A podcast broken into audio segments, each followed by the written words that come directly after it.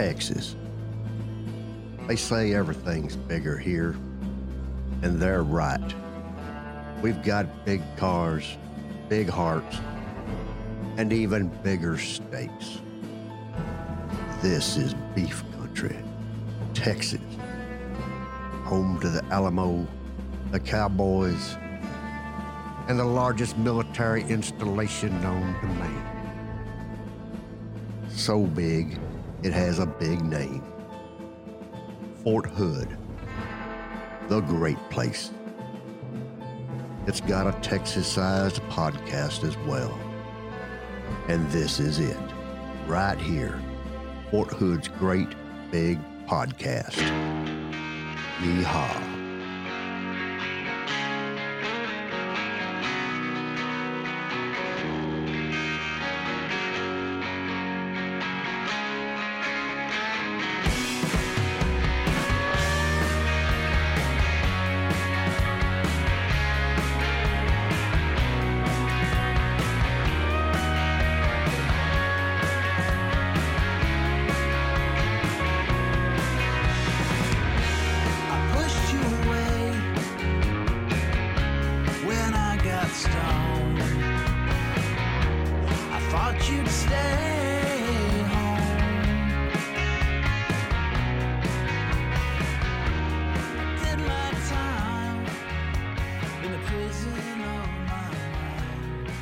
Learned a COVID life lesson. You did. I did. I uh, attempted to blow my nose. I was wearing a mask. Okay. I did not remove the mask completely. I had to blow my nose.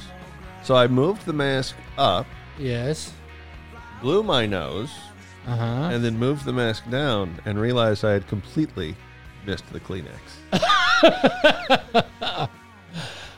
Oh, that's bad. Welcome to the Great Big Podcast, Fort Hood's podcast and the number one podcast in the U.S. Army. I am Charlie Mabe. And I am Dave Larson. And Brianna Dew is nowhere to be seen. Oh. I've sent her a message. Well, I assume that she will pop in in the middle of an interview as become her MO. that's her shtick. Yep, that's her thing.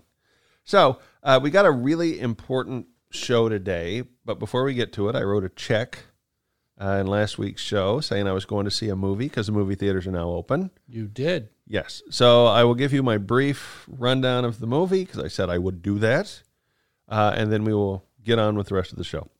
Before you get into what Yes. the movie was, Yes, yes, yes. tell me about the experience, though. Okay. The social distancing. Did you get the popcorn? Oh, absolutely. So, you know, movies reopened uh, two weeks ago. yeah.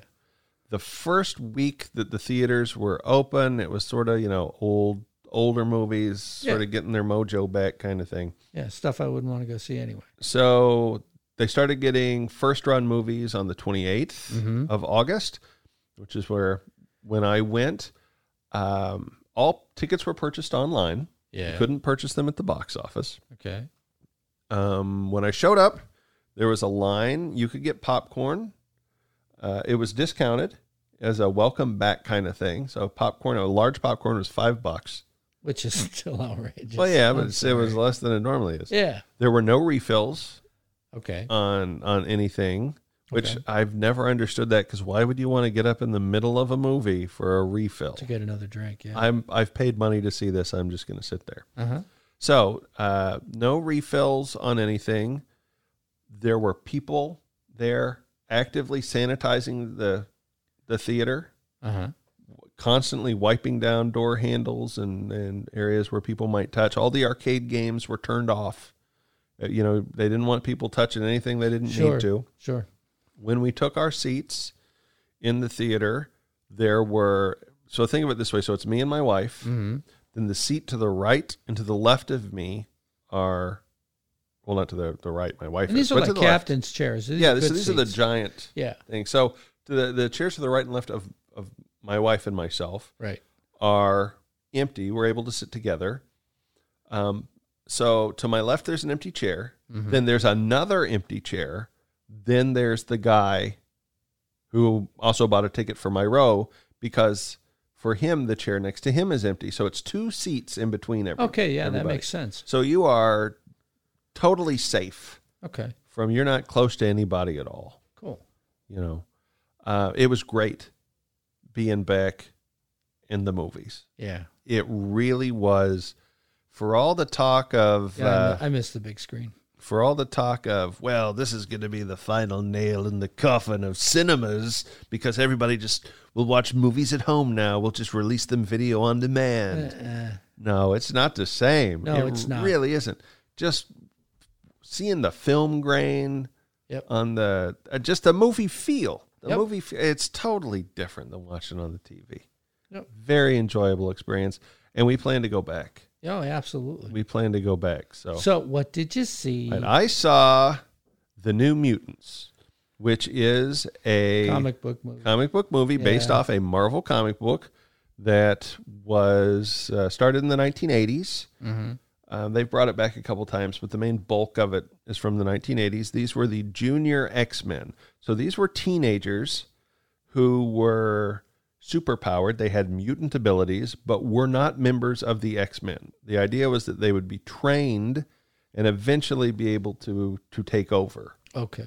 um, but they're kids, so it's real growing up stuff. And I was a kid when I read the New Mutants, so I identified, you know, with their teen angst. There are a lot of teen teen angst, you know, Okay. dating and stuff, but also sometimes fighting bad guys and weird stuff happens. Uh-huh. So, you know, oftentimes a lot of liberties are taken between a source, uh, be it whether it's a book Right. or you know a comic book and the actual movie that's made i will tell you that this movie is as spot on uh, that they could have made the comic book as far as the, the character and feel Mm-hmm. of it as any comic book movie i've ever seen Wow. amazingly High praise indeed. true to the original premise Okay. having said that Uh oh, here it comes. Having said that, it was directed like it was a TV movie. The cinematography was very flat, right. um, and it has pacing issues. Uh, It does have pacing issues. So if you go online and take a look at the reviews, you've got it's getting killed, Really? absolutely murdered online. Yeah, Okay. just just killed. But if you look at the reviews from people that grew up with the comic book, right. so somebody my age, mid forties, Mm-hmm. they love it. And I love it because it's the comic book I read Right. on the screen. Right. It's amazing. How did this happen? I never imagined that this would happen. So cool. The characters behave like they behaved in the comic book. But it's not going to win an Oscar. It's never going to win an Oscar. People expect, you know, this is this is not um, your typical Marvel movie, which is a lot of jokes, Uh-huh. flashy colors, Right. big action sequences. Yeah. Um, this is not like that. It's very methodically paced. And it's a people would say slow. movie. Right? Yeah, they're all teens, so they're going through teen angst. Right. There's only one big fight sequence in the movie. Yeah, that would be a problem for people that are used to the comic book Yeah. movie. So think of it's one flew over the cuckoo's nest with superheroes. Wow. That's what the movie's like. So, So they're all it's they're got- all nuts. No, but they're locked in a hospital. Okay. They have all, when their powers manifested, Yeah. they all ended up hurting someone or killing someone. Oh yeah. And so they've been put into a hospital to help them until they Gain better control, understand yeah. and have control. But everything is not as it seems. Ah. It was pitched as sort of a suspense, mystery, horror take on the genre, and it is Okay. kind of. Which is why it's getting panned. Uh, that's part of it, yeah. 'Cause Yeah. people walk into a superhero movie with preconceived notions about what's going to happen. Right. I think also part of it is the just awful, awful cinematography. Well, there you go. You know, if you want to make something scary and intimidating, Mm-hmm. look no further than The Shining, Right. where just the way they shot the hotel Mm-hmm. tells you everything you need to know about the hotel. Right. The same thing could have been done here because it's supposed to be a scary, abandoned, you know, mu- uh, hospital, Uh-huh.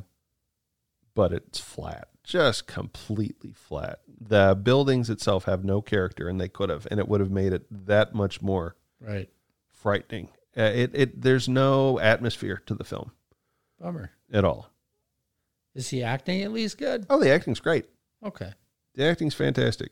Like I said, it's spot on with the characters. Okay. Absolutely spot on. Okay. So, uh, how many stars out of four? Three. From, you. I'd, Three? I'd give it three Okay. because they pulled off something I never thought I'd see. It's it's difficult because as a film, as a critic, Uh-huh. there's so much more that that could have been done. Yeah. As a fan, oh my gosh, this is fantastic. Right. This is awesome. I can't Right. wait to see it again. You know, so you know, I'm of two minds. Bottom line, if you like the X Men, if you Mhm. grew up with the X Men, go see the movie. Right. If you didn't, if you're used to the, your modern Avengers movies or the the Netflix Daredevil and stuff like that, the more modern takes on it, maybe wait for it to come to video on demand or a streaming service. Right. You know, but still, you should give it a shot. At least that way, if you don't like it, you can always switch to something else. But the movie experience itself, Mm-hmm. That's four out of four, right? Oh, it's back, baby. Theaters theaters is back. Okay. So what's the next movie on your your hit list? Uh, Bill and Ted. Bill and Ted. But my wife has never seen any of the Bill and Ted movies, so we have to, I have to catch her kn- up. Yeah, you're gonna have to play that or stream it for her. Yeah, she has to at least see the first one, Yeah. so she knows who Bill and Ted are and why why all this is happening. Right. Telephone booth, what? Excellent. Yeah. What? Actually, it would be almost as fun for you to watch her watching it for the first time. oh yeah. Huh? Oh yeah. Well, watching it, she'll probably fall asleep. Oh man. It's very American. Remember, she's Japanese, and it is very American and of its time. Yeah, I'm thinking if she watches the first one, that's kind of dated, Mm-hmm. don't you think? I'll have to explain stuff to her. So excellent means things are good. Bogus means it's not good. Yeah, exactly. So I'll be explaining that. okay. All right. Well, now that we've got that out of the way, uh, we move on to something much more important, Yeah. to be perfectly honest. Well, you know, it's okay sometimes we have to tackle some serious topics. Yeah. Yeah. Um, and we do. Yes, we do. So we have the uh, the whole reason why you tuned in to this one coming up right after these messages. Where do you go to get the latest news from Fort Hood, Texas? The Fort Hood Sentinel. And where do you go if you want ideas for things to do in Central Texas? The Fort Hood Sentinel. What if you don't have a copy of the Fort Hood Sentinel? Then I go to my local newsstand and pick up a copy, or go online to www.forthoodsentinel.com. The Fort Hood Sentinel, Fort Hood's premier place for news and Central Texas information, standing watch since 1942.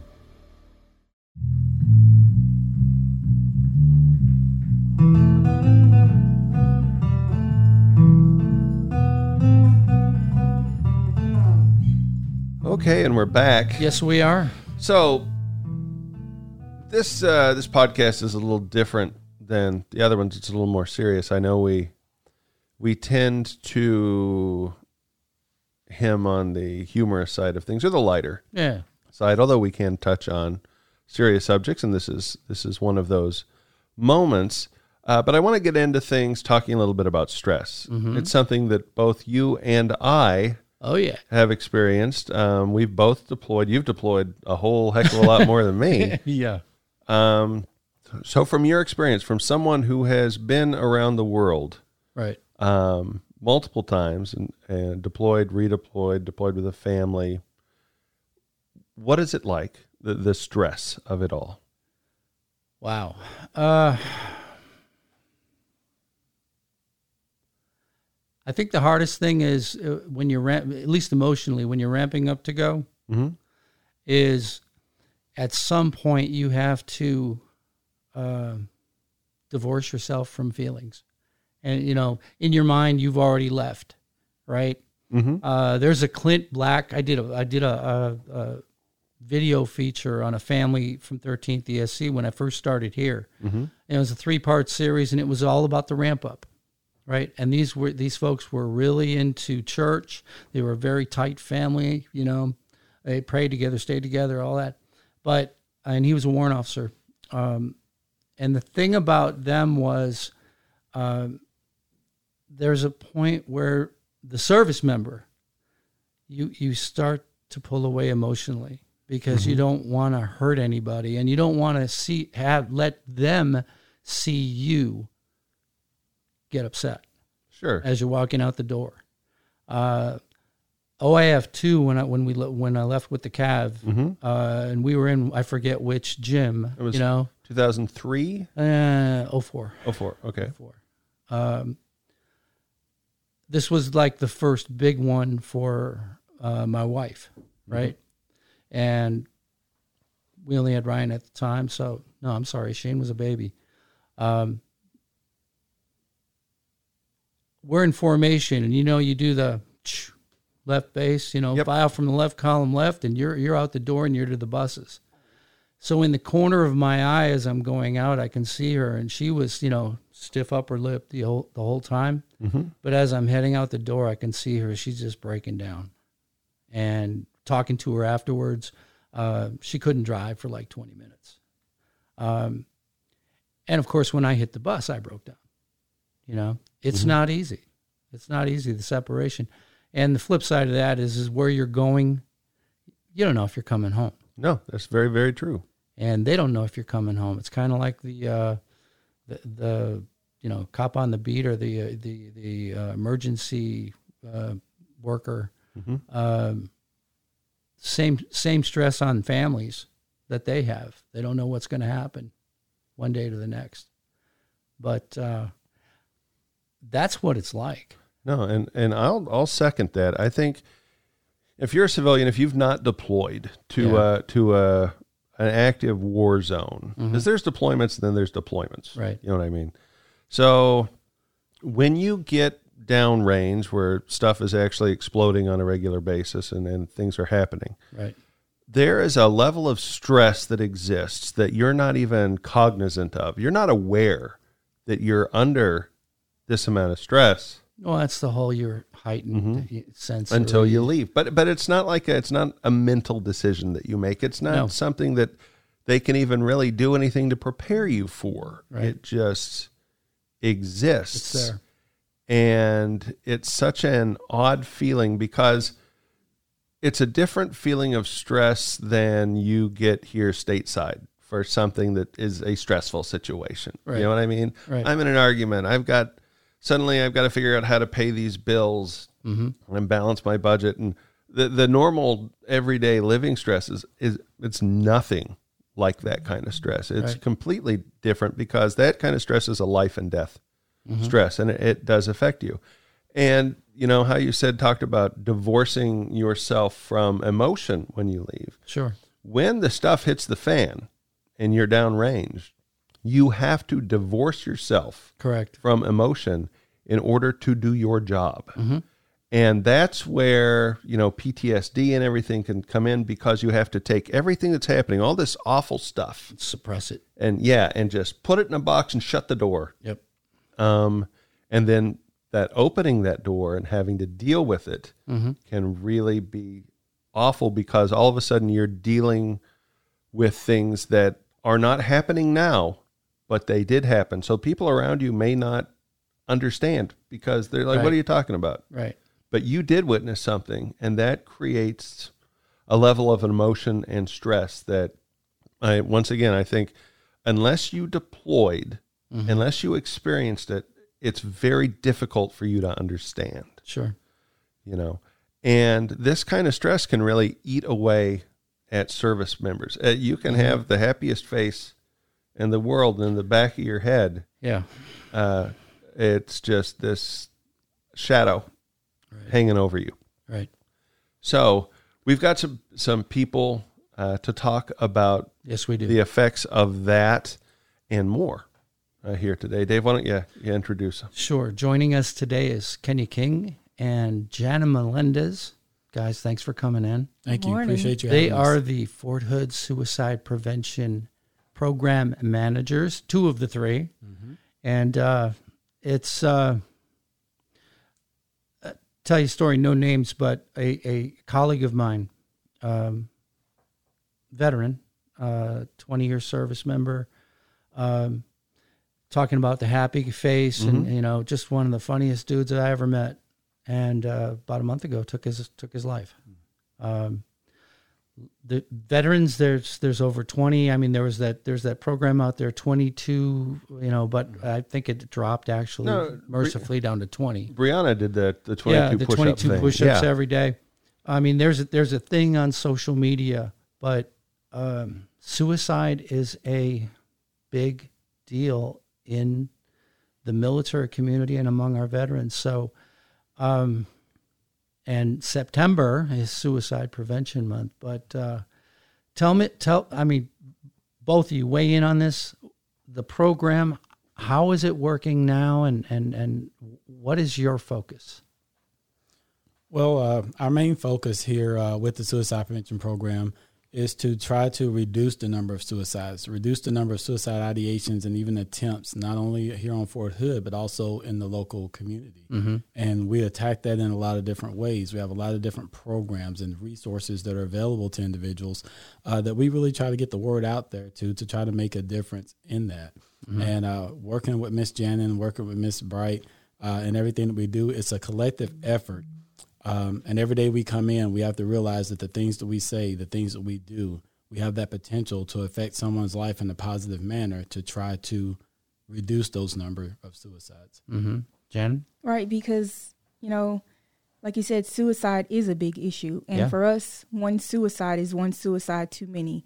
So we want to do everything that we can to kind of equip, you know, people to be helpers, people to feel more comfortable with having those difficult conversations, people to um, allow people to be able to, you know, recognize those warning signs or when you see someone who's experiencing, you know, the multiple deployments, uh, relationship problems, increased stress, financial difficulties, like be able to pick up on that and take those opportunities to, you know, step in and check in even more so than they were doing before because they know that is something that puts someone in, at an increased risk for suicide. And it's just, I don't know, it's disheartening um, hearing that this is something that happens and not only in the military but nationwide you know um, tens of thousands of suicide or suicides are occurring every year and globally it's almost at 800,000 so um, it's just yeah it's hard but we're doing what we can and we're um, happy to be able to help the community as a whole Definitely. No, it's it's hard for me to mentally understand what would lead someone to get to the point to say I'm done with this I don't want to exist anymore. Mm-hmm. It's more than just saying I'm going to move to a new city or I'm, you know, next mm-hmm. to this job, I'm moving on. It's existence is over. Yes, definitely.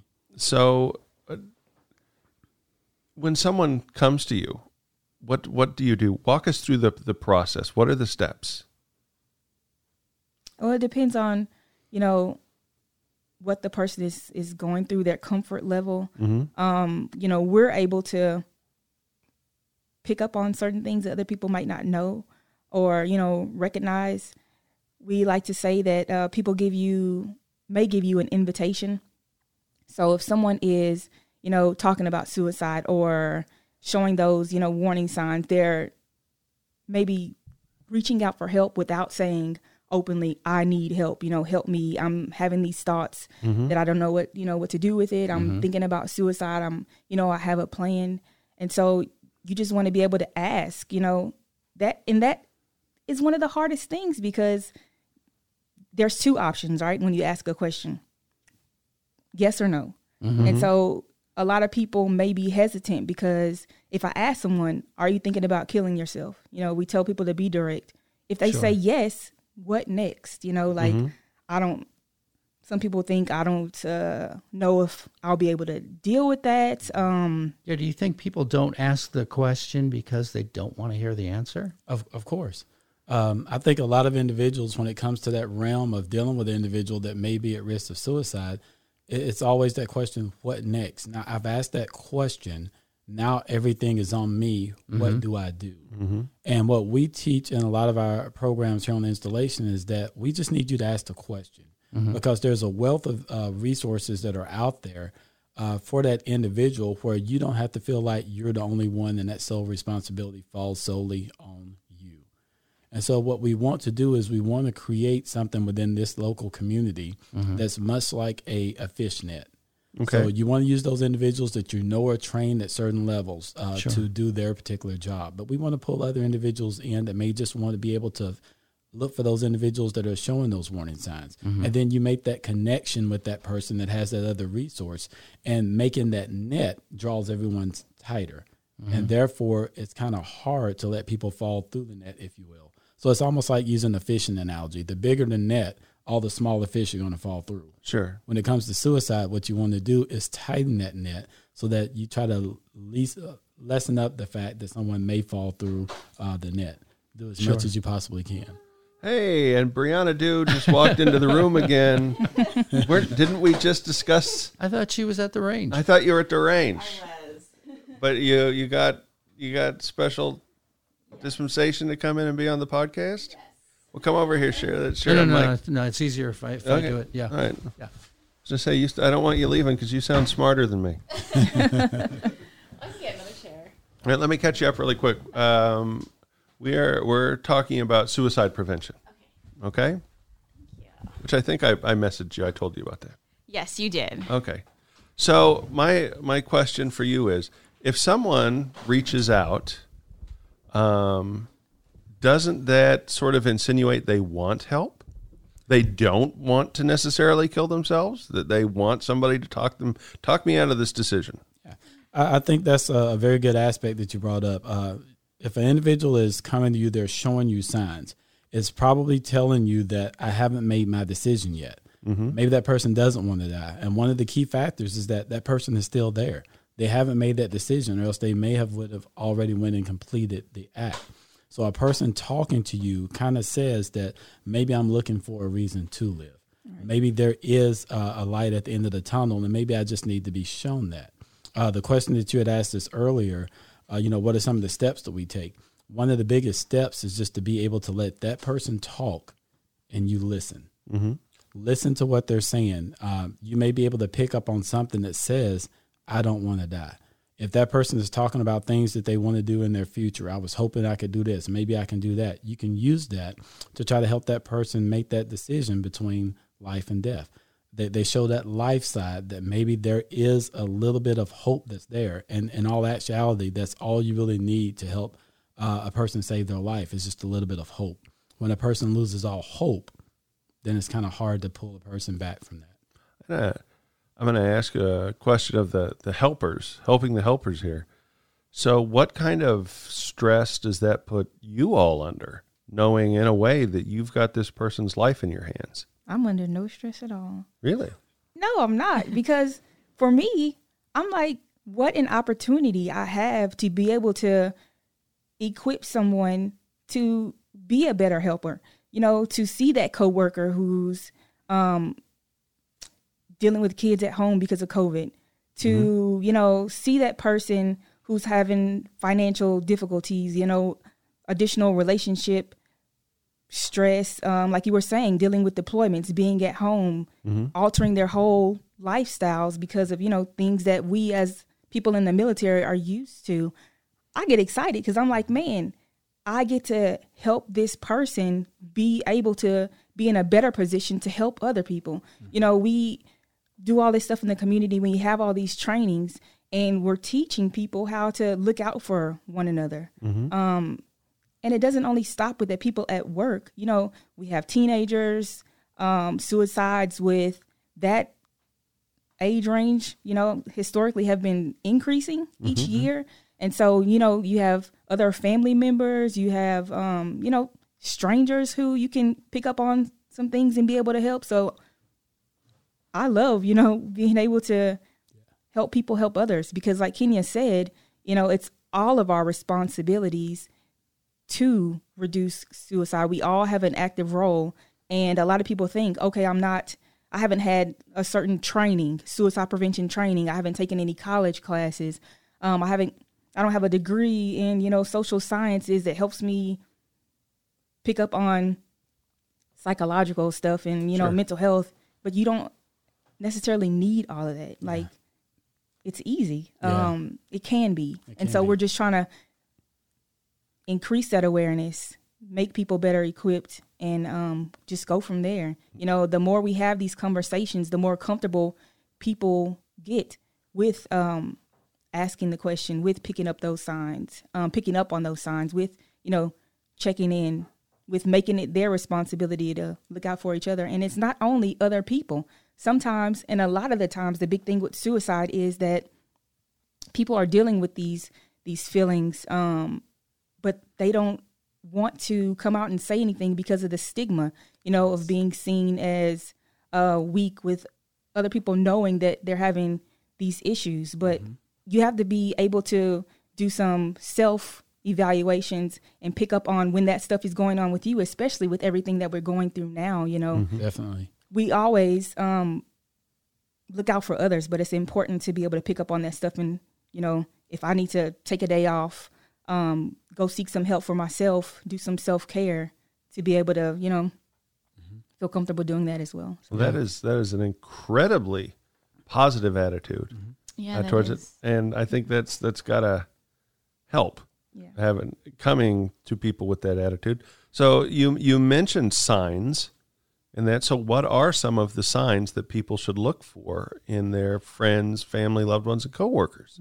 That's that's a good question. Um, a lot of people are very familiar with some of the basic signs. Uh, people say, well, someone may be giving away uh, their items. Uh, individual that may seem like they're depressed. Uh, you have individuals that actually talk about suicide or they joke about suicide. That is the actual sign. One of the things that we teach in our classes here on the uh, installation, and it's one of the signs that a lot of people miss, is an individual that may be extremely happy. And and one of those reasons is that maybe that person has been in that down place for so long mm-hmm.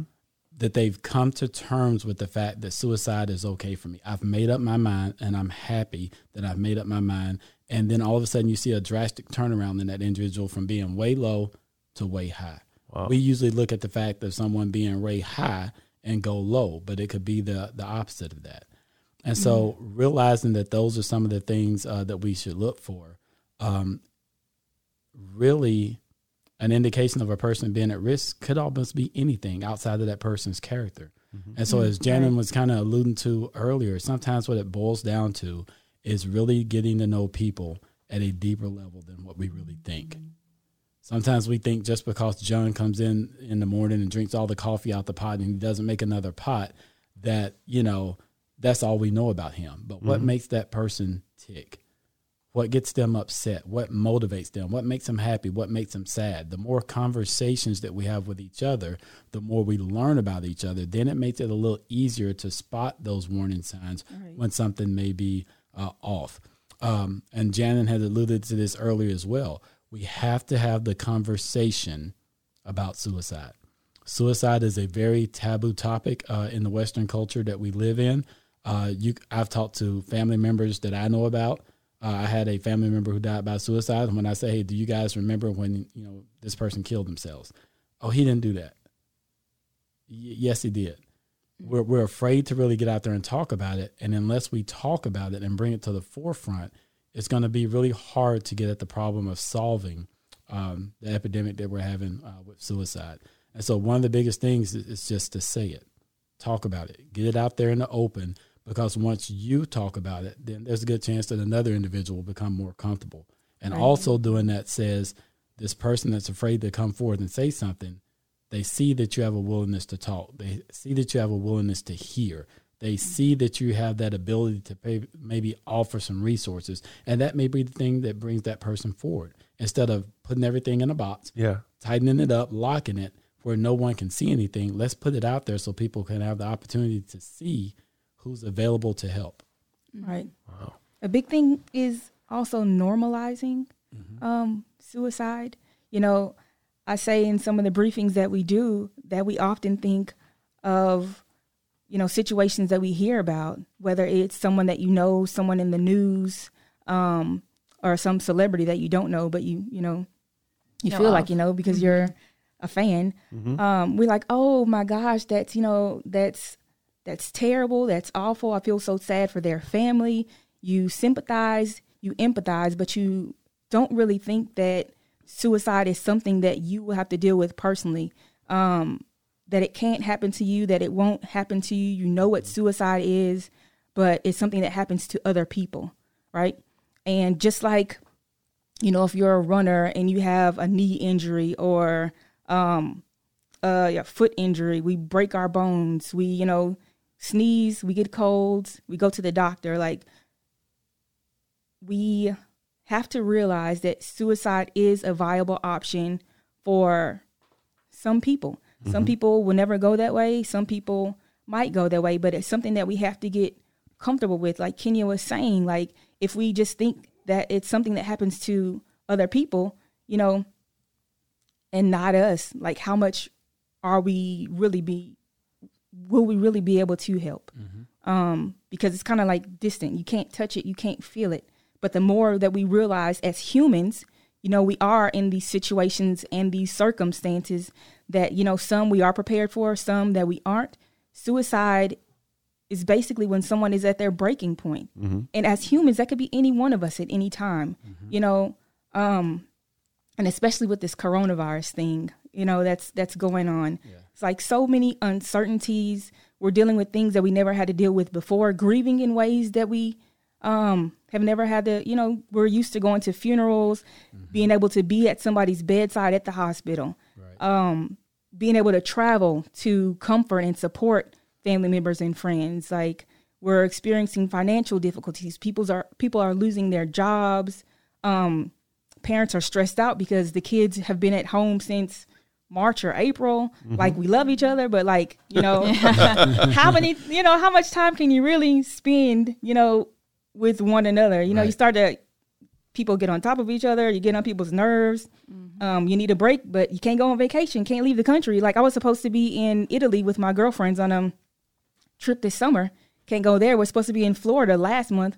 I'm not going there. The Yeah, numbers are up. go there. so it's like, you know where we can go? We can go on a walk around our neighborhood Mm-hmm. like we do every single day. Um, So have 30 you seen the have the suicide numbers gone up since COVID started? Has there been a correlation? Here on the installation, uh, the the numbers have not gone up. Okay. Uh, I did see there from a national standpoint, and well, I won't say national. In some states, uh, there were some suicides that, that started to spike there, uh, especially within the healthcare field. Uh, a lot of individuals that were on the front lines, and if you're thinking about the things that they're seeing every day, they want to save someone, and they're not able to, or they see deaths over and over and over again, and then they can't leave the hospital to go home to be with their family and friends because of the job that they have. So once again, everyone's locking everything up in a box. yeah. Um, one of the things uh, that you guys that opened up the show with is to help us to understand this thing with suicide. Help us wrap our mind around what would get a person to that point where they would take their life. We all have this thing that's kind of built inside of us called perception, and we all perceive things very differently.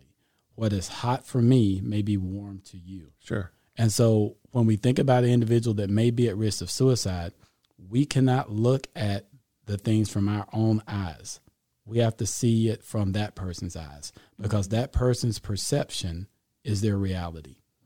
And so in some of the trainings, um, we ask we ask questions, get people really involved, and we ask the question: How many people have learned how to ride a bike? People raise their hands. Sure. All right. How many people fell when you're learning how to ride that bike? And people say, yeah, yeah. Said, okay. Yeah. So how many people had someone that was there? It doesn't matter who it was that said, hey, get back up on the bike. That didn't hurt. Well, how do you know that didn't hurt when you're not the one that fell? And that's what we tend to do with people who are at risk of suicide. We try to tell them how to feel, tell them what they're experiencing, when really we need to sit back and listen to the story that they have to tell us so that we can best maybe help that person decide what resource do you need. Maybe there's something that can help with that. Oftentimes, individuals don't want you to solve their problems, Right. they just want you to listen. Wow. So, Brianna, I'm going to breach a subject, and, and if it's not cool, you just say, then I'll just cut this out of the, the podcast. Yeah. Um, and that is, I know you've had a brush with um, suicidal uh, thoughts yes. in the past. Uh, would you mind sharing yeah. with all of us? Because you talked about it a little bit once on the, on the podcast. Yeah. Oh man, I might cry though. That's if you're okay with that. um, whew, it's gonna be hard. um, yeah. So, um, a couple years ago, I was going through a rough time. Probably the the hardest uh, time I've ever felt in my life. Um, I was experiencing a lot of um, really similar uh, things to kind of what's happening now. Um, I had uh, um, I reported a uh, sexual assault that um, I experienced with someone that I trusted that was in my unit. And um, initially, everyone, it seemed like everyone was going to support me. And um, that's not really what happened. I kind of was ostracized from my unit, and they tried to push me out of the unit. Actually, um, I was uh, reassigned to another unit, but I was able to stop it. So I was able to stay in my unit, but I still had to work with um, the person. And um, I just felt uh, like people didn't believe me. Um, and uh, my character was being questioned. And I had never, so this happened when I was in Korea. And so I was by myself, and I felt like I didn't have, I didn't have my family or my friends that I was close with. Um, so I felt really isolated um, and really down. And I, I was, uh, I was taking a lot of medication for some pain that I was in. I have a few medical conditions, but um, I hadn't gotten the pain under control. Okay. So um, I was uh, using the medication to kind of help me feel better, which is wrong. Um, uh, but that is what I did, and I um, it, and it was so weird because I ended up winning my case because um, there were cameras and I had evidence. Um, so, and I thought when I would win that I'd feel better, but I didn't because um, people were still blaming me and they made it seem like I had ruined this person's career or that I'd, I'd ruined their life. Um, and I felt so down and um, I did uh, want to end my life. And, uh, but I called uh, the uh, suicide hotline for veterans. Um, and I talked with him for several hours, and I did try to. Um, I, I did want them to change my mind because I didn't really want to do it, um, but I also did at the same. I was conflicted, um, and so I tried to like you know they suggested to go out and do something that would kind of like um, let you allow you to like look forward to something. So I, I was like, okay, let me go shop because I like to go shopping, right? Like most girls, Retail there with you. right? So I was like, maybe I can find if I find like a cute outfit that I can wear in the future that'll like make all these thoughts go away, you know. And I spent all day and and I I bought a couple things, but I still felt like so empty inside, you know, and I just felt like nothing would fill that void, like that darkness I was feeling.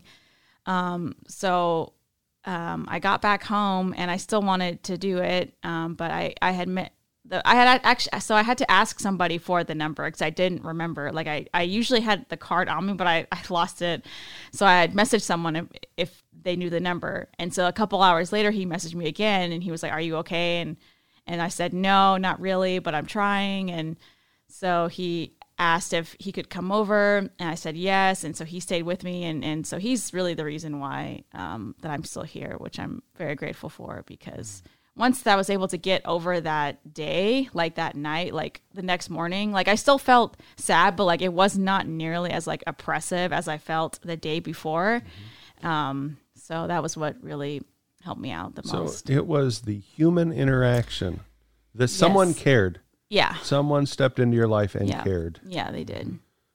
Yeah, and and like I I do feel like the people on the phone, like I I do feel like they were empathizing. I could tell that they were they had a lot of emotional maturity, and I did feel like they understood, but I felt like they couldn't relate. And I mean, it did help because that person was in my unit, and I know that they believe me and that um, they trusted me.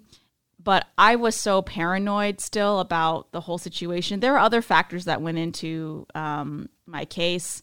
Um, people were trying to get me in trouble, and I I still don't know who that was, and I probably won't know. So I like the I still even fully couldn't trust him, but I had no choice because I was so distraught and I knew I needed somebody. So um, yeah, that there was just so many factors that that could have gone wrong, but you know that that did go wrong. But you know, obviously some things went right. So yeah, Well, I, I would say this. Um, one, um, definitely kudos to the individual uh, that spent that time texting you and giving you that information. Yeah. Uh, that's exactly what we want people uh, to do. We want people to be there. Be there for your buddy. Be there for your family. Be there for your soldiers. Be there for your country. Be there for yourself. Right. And with saying that, you know, that individual helped you. yeah, But in the overall aspect of it, you made the decision that you wanted to live. I And I, and I think a lot of people kind of get off on that side. Well, you know, I need to try to save someone's life. I need to do this, that, and other. That's fine and dandy. But when that individual makes that determination that, hey, I want to live, it says a lot about that individual, about the resiliency that you have, and you're yet still here and you're yet still pushing forward. So there's a lot of credit that goes to you as well, you. along with that individual that helped you. Yes. And, and that's what it's all about. It's the community helping each other. When you make someone else stronger. I, I can almost guarantee, and maybe I'm stepping out there to put my foot in my mouth, because of the experience that she's went through. She understands it. Now she may be more willing to help another individual. Well, and Yeah. just Right. you know, you're sharing your experience here on the show today. yeah. If someone's listening, mm-hmm. you may have helped then. Definitely. Oh yeah, I didn't even think about it like that. No, that's the truth. That's true. That's the truth. Um, and I just want to say, I think it's just hearing you tell that story makes me emotional. I get so mad that someone could push someone to that point. yeah, You know, I'm sure no one intentionally thought they were doing that, but that just makes, I think it makes it apparent that we need to be cognizant of our own actions around each other because just like you said, you need to be able to know someone Yeah. to recognize the signs. You need to be able to know those around you to know if maybe what you're doing is not the right thing. i- If that makes sense. Yes. Well, so for me, like I was pretty good at hiding it because I had been having those thoughts for a while. Um, but I, I didn't want, like you mentioned earlier, I didn't want to appear weak or, you know, um, unstable things like that. Um, because I was still trying to, you know, put on that front that I was okay. Um, and you know other things that were affecting me like you know i'd walk into a room and people would stop talking or like people were avoiding me and things like that um and so i felt like even the people that knew me couldn't even notice it um which is why i think so many people you know don't see the signs because you know i've been there and i i like i feel it's easy to hide for me it's easy to hide my true emotions especially when i'm at work because i try to um, separate you know into work mode and then when i'm in my, my relaxing mode or my normal mode. Um, so I, I feel like it can be difficult and i feel like and i feel bad when people blame themselves if if someone does choose to take their life and they didn't notice. Um, I, I feel like if it's that person's decision then they will still do it and it, it's really not on them you Right. know Well, that's when we can talk about um, risk factors, right? So we touched on warning signs. So let's discuss some of the risk factors. Okay. So if you, um, I always say that there's people like me who are social butterflies who are outgoing. Like if something's going on with my kids at home, um, I'm going to tell you about it. I'm walking in, they're like, "Oh, how are you?" And I'm like, "I'm tired because those kids kept me up last night." Let me tell you, I'm looking forward to Saturday because I'm going to sleep in. Um, yeah, and then there's other people who, you know, more introverts don't feel comfortable with sharing their business, and that's understandable. That's okay. Um, but when we know that someone, it, people are going through, you know, certain situations that can make them more at risk, we should take those opportunities to, you know, check in with each other more. Um, in your case, you know, it would have been, hey, I know this stuff is going on for me. You know, I would have approached it like, I want to make sure that you know that I want you to be okay. If you need someone to talk to, um, I'm here. I'm gonna, you know, check on you. I'm probably gonna start to get on your nerves because you're gonna be like, this girl keeps on calling me. Yeah, yeah. So um, some of those things are, you know, financial problems, relationship problems. You talked about the transitions that we have, especially in the army with PCSing, um, with deployments. If the person has had suicidal um, thoughts or has attempted suicide before, has a close family member that has done so, that puts him or her at an increased risk for suicide. Yeah, the domestic violence, um, UCMJ actions. You know, we see that a lot. Individual, you know, gets hit with some UCMJ, and then they may, um, you know, say something in reference to suicide. Uh, we talked about that stress factor when it comes to the, the job, um, occupational hazards, and things of that nature. All of those could be. Uh, the different risk factors that puts a person um, at a higher risk for uh, attempting suicide or completing a suicide um, one of the things that we really try to reach out to people to get them to understand, especially when you're talking with someone who may be at risk, uh, any help that you try to give is better than no help at all. Any attempt that you make is better than not making an attempt. Uh, but one of the things we want people to understand is there's a lot of things out there that we say that we believe in that could cause more harm than good to some individuals. So when you hear the cliche that suicide is a permanent solution to a temporary problem, Yeah. uh, people's like, you know, I wholeheartedly believe that. There's nothing that you can't get over. You know, once you do it, that's it. Yeah. And, and you're absolutely right to a point. When a person makes the decision to suicide, you're not coming back. It's over. The part that we don't pay attention to is that temporary problem. Every reason that a person may have to think about suicide or to even complete a suicide may not be because that problem is temporary. It can be very permanent. Because remember earlier I said that uh, a person's perception is their reality. Mm-hmm. And so for us to say that that problem is temporary, it may be temporary for you, but that's not temporary for me. You know, you get divorced and you say, I can move on with my life. I get divorced. That can be the thing that just rots my world. And so we have this thing that we call intent versus impact. Okay. The intent of you saying that is that, hey, I really want to help you. Let me help you try to get over this. But the impact that it has on that individual is really saying, you just minimize my problem. Instead of really listening to what I'm going through, you minimize it to say, hey, it's going to be all right. Don't worry about it. We'll get you through this. When really, I need to speak about my problem because it's bigger than what I think it is. You see it as a molehill, but I see it as a mountain. My thing would be to come in and say, okay, how can we conquer that mountain? How can I assist you to maybe we make that mountain a molehill and get past what it is that you see? And it may be a permanent thing for that individual, but they may see it on the other end once they come out on the other side that, hey, that wasn't that really that bad. Because all too often, I think we've all probably experienced this when something happens right at the spur of the moment, it looks a lot worse than what it Oh, really is. absolutely. Yeah, Right. Absolutely. And that's that perception thing again, right? right. What's um so you have two rocks, right? I give you the rock, you say, Oh, you know, you go to the gym five times a week. This rock isn't heavy. Mm-hmm. The rock is both of our rocks are eight pounds. But I never worked out a day in my life. So you're just like, oh, give me like give me five more rocks. Come on. And I'm just like, man, I'm sweating. Like this is this rock is heavy. Like I need to I need to take a seat. I need some water.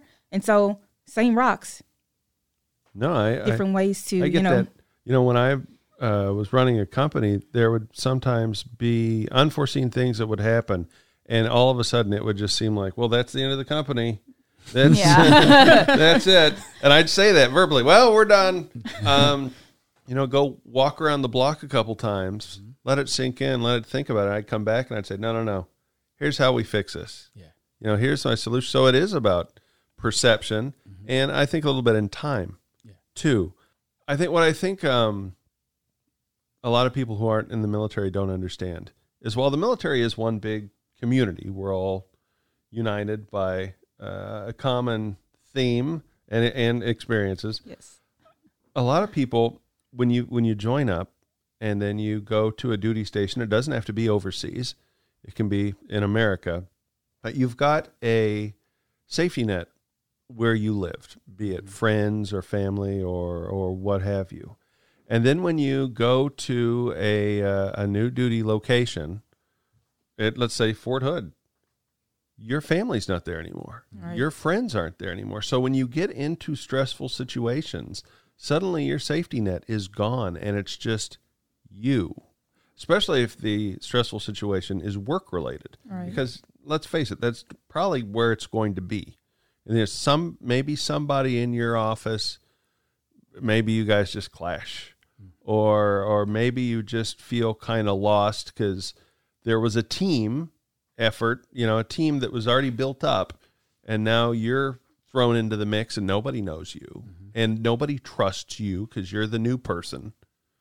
Um so the army has unique stresses like that. If for a civilian, you know, you got to imagine imagine that you picked up and wherever you live right now and just moved across country and the only uh, the only thing you had to do with your family now was was via phone calls and anything that came up money problems whatever i mean you were on your own that is a tough situation and that's why it's important to remember that even when it seems really bad here even when you're you just don't know where to turn there's people like you that are just waiting you are there for them mm-hmm. Right. so if someone needs to get in touch with you, how do they do it? Oh, they can always call um, the suicide prevention office. Uh, the number there in my office is 287 0640. Uh, if for some reason uh, an individual is not able to get a hold of us because we're not always in the office, a lot of times we're at units and schools doing different activities and trainings, uh, they can always call 287 7575. Uh, that is our headquarters office, and they can try to get a, a number to us, or they can call 287 CHAP. That is the 24 hour hotline here on the installation where the chaplains are monitoring that. And those individuals can always uh, call there, speak to a chaplain, and then maybe that chaplain can get them onto another resource that they may need, uh, i.e., MFLC, or maybe try to get that individual to behavioral health or to the emergency room or any other medical resource that may be provided as well. And and calling a chaplain, they're not going to jam religion down your throat. No. No, no, no. They are there to help you, to listen, to understand, and to guide you. Mm-hmm. So don't don't worry about that. Right. You know. definitely.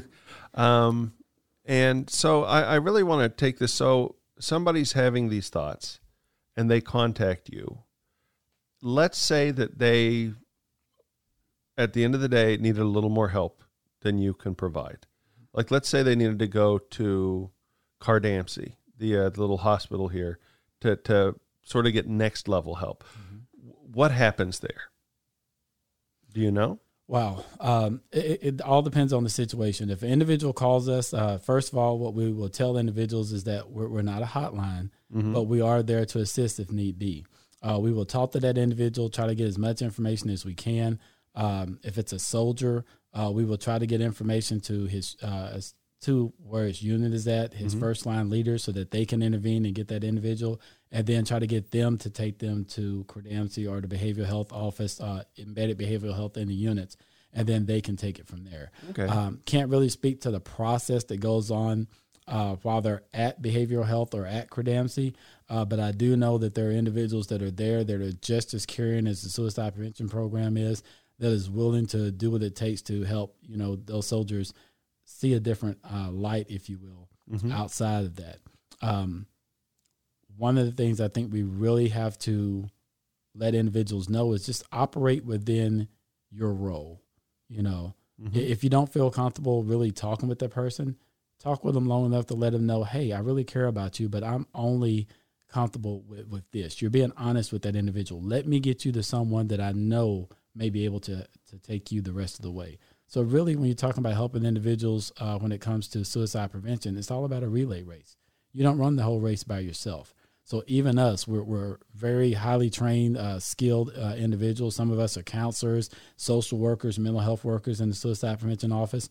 But with that, we want to do our role and then get that individual on and do a battle handoff with somebody else. So that way, everything doesn't fall upon one individual. Everyone takes an active part in helping that individual hopefully save their life. Great. Dave, I know Brianna stole the, the mic from you. Um, do you have do you have anything? No, I mean, uh, the the perception is key. We talked about COVID and how it was affecting the uh, the uh, the the folks um, out there, and not so much here. But ha- how has COVID affected your operation, your ability to train and, and go go out among the units and, and do do your thing? Um, it's affected us in, in a lot of different ways. Uh, some of the trainings that we would normally offer on the installation, uh, we are not able to offer those right now because of the spacing requirements. Right. Uh, the training center that we had, they had to close it down. Uh, we were not able to get the six foot requirements in there for the large number of classes uh, that we have. Sure. Uh, the same thing as far as going out to the units. You know, we want to be out there with the units and doing the training, but with the six foot social distance, uh, distance and doing the temperature checks and things of that nature, if all of that is not in place, then you know we don't want to put ourselves at risk, and we definitely don't want to put the units at risk uh, for passing this COVID on. So some of those things have kind of been kind of nailed down. Uh, we are really reaching out to our DA civilians uh, for their annual requirement. Uh, we do have Palmer Theater that we were working at, giving suicide prevention and awareness classes. Uh, extra large facility, we can only have 50 people at a time. Everything is socially distanced out well beyond the six feet So you got to work around. and we have to try to work around it. And right now, uh, I'm working with uh, Miss Melendez and Miss Bright, uh, along with other agencies on the installation, to see how can we come up with something where we can still be able to provide this training because suicide is not going anywhere. It, it doesn't have a face on it, you know, it doesn't have a color to it. So we have to actively stay after this. And a part of our program is always being proactive rather than being reactive to suicide. Right. Outstanding. Well, I want to thank you both for for stopping by today. This was heavy. It was heavy, but very important. Uh, if you could give out those numbers one last time, um, so that you know people maybe they didn't catch them Okay. the first Um, time around. One of the first numbers I want to give you, uh, if for some reason you're you're just in dire need and you really need uh, some help immediately, we ask you to call the National Suicide Prevention Hotline. That number is one 800 273 TALK. 1 800 273 TALK. Also, the Suicide Prevention Office, if you need any type of training and if you need some type of assistance, that is 254 287 0640. Or the chaplain hotline here on the installation 287 CHAP 287 C H A P. All right. Well, thank you That's so great. much. Very good. Hopefully, if you're out there and you're hurting, you're able to reach out and get the help you need because we want you to stay around. We, we want to. We don't want you guys going anywhere. Definitely. And know that it's okay not to be okay. Yes, definitely. hmm hmm And with that, uh, we'll pause for a little commercial message, non-commercial. It's PSA, uh, and uh, be back with some final thoughts. Eight, nine, ten. Crikey! Here goes another one. Hey, what do you think you're doing? I'm trying to work out here. Oh, what you are. But so is everyone else, mate. Just get out of the way and let me put these weights back. Now, that's just it, mate. You gotta be real careful about how you do that, boy cracky. Because the next thing you know, someone will be right behind you. You won't even see him coming. They'll sneak right up on you. And if these weights aren't in the right place, well, they just might bite you. Thanks, Outback Jack. I didn't realize the dangers of my actions. Now I know the proper weight placement isn't just an option, it's the right thing to do. Oh, champion. You've got it now, mate.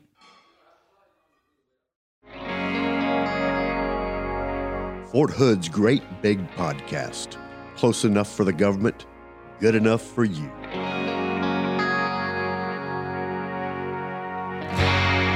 Coming on strong on a Monday.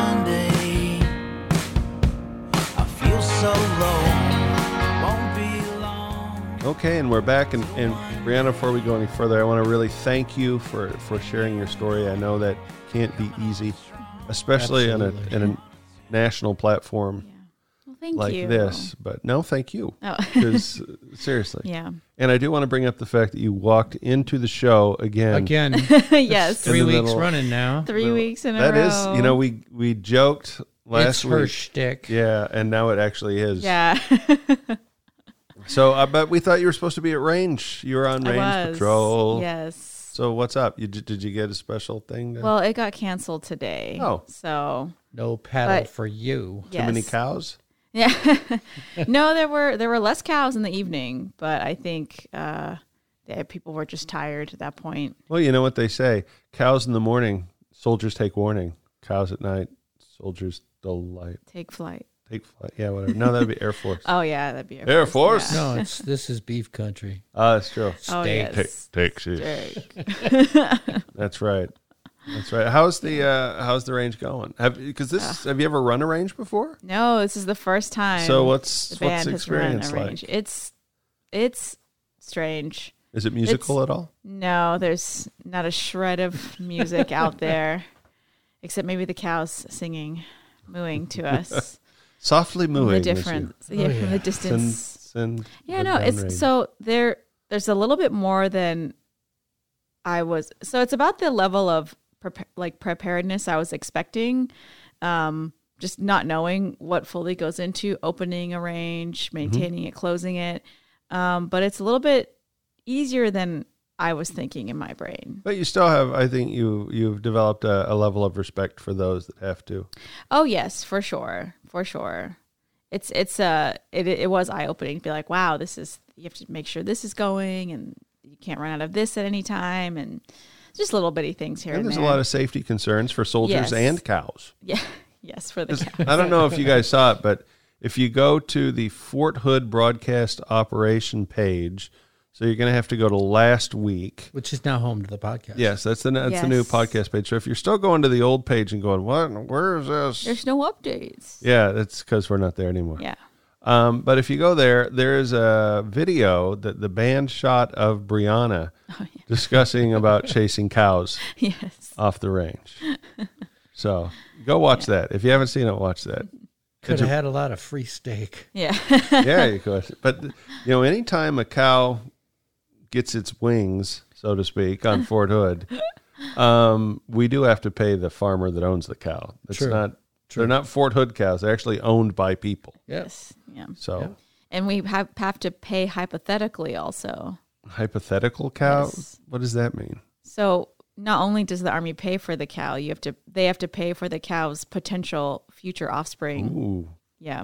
wow, So we're paying Pay not for only the progeny. that's right. yes, even though they didn't the potential. So it's kind of ironic that we're paying double. So then the lesson there is don't hurt the cows. Yes. Right. That's right. Be careful with the cows because people do. Uh, I got a phone call once at my desk, and it was some guy, and you know, ringing, and hey, Charlie May Public Affairs, how can I help you? And it, uh, what happens if you accidentally hit a cow? Like, you Steak. asking for a friend, sir? or uh... Yeah. so, I mean, you do have to be careful. Fort Hood's a big place. There's free roaming cattle out there. You'll see the signs. Yep. Yeah. you drive a lot of around. land. Yeah. So, well, I think that's about all the time we have for this week. Uh, this was a heavy show, but a good one. It's been real. hmm Yeah. It's important though to have those difficult conversations. No, it is.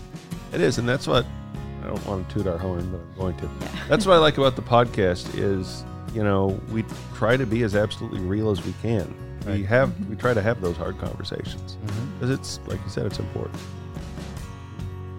Well, we will see y'all next week, uh, and until then, stay happy and stay safe.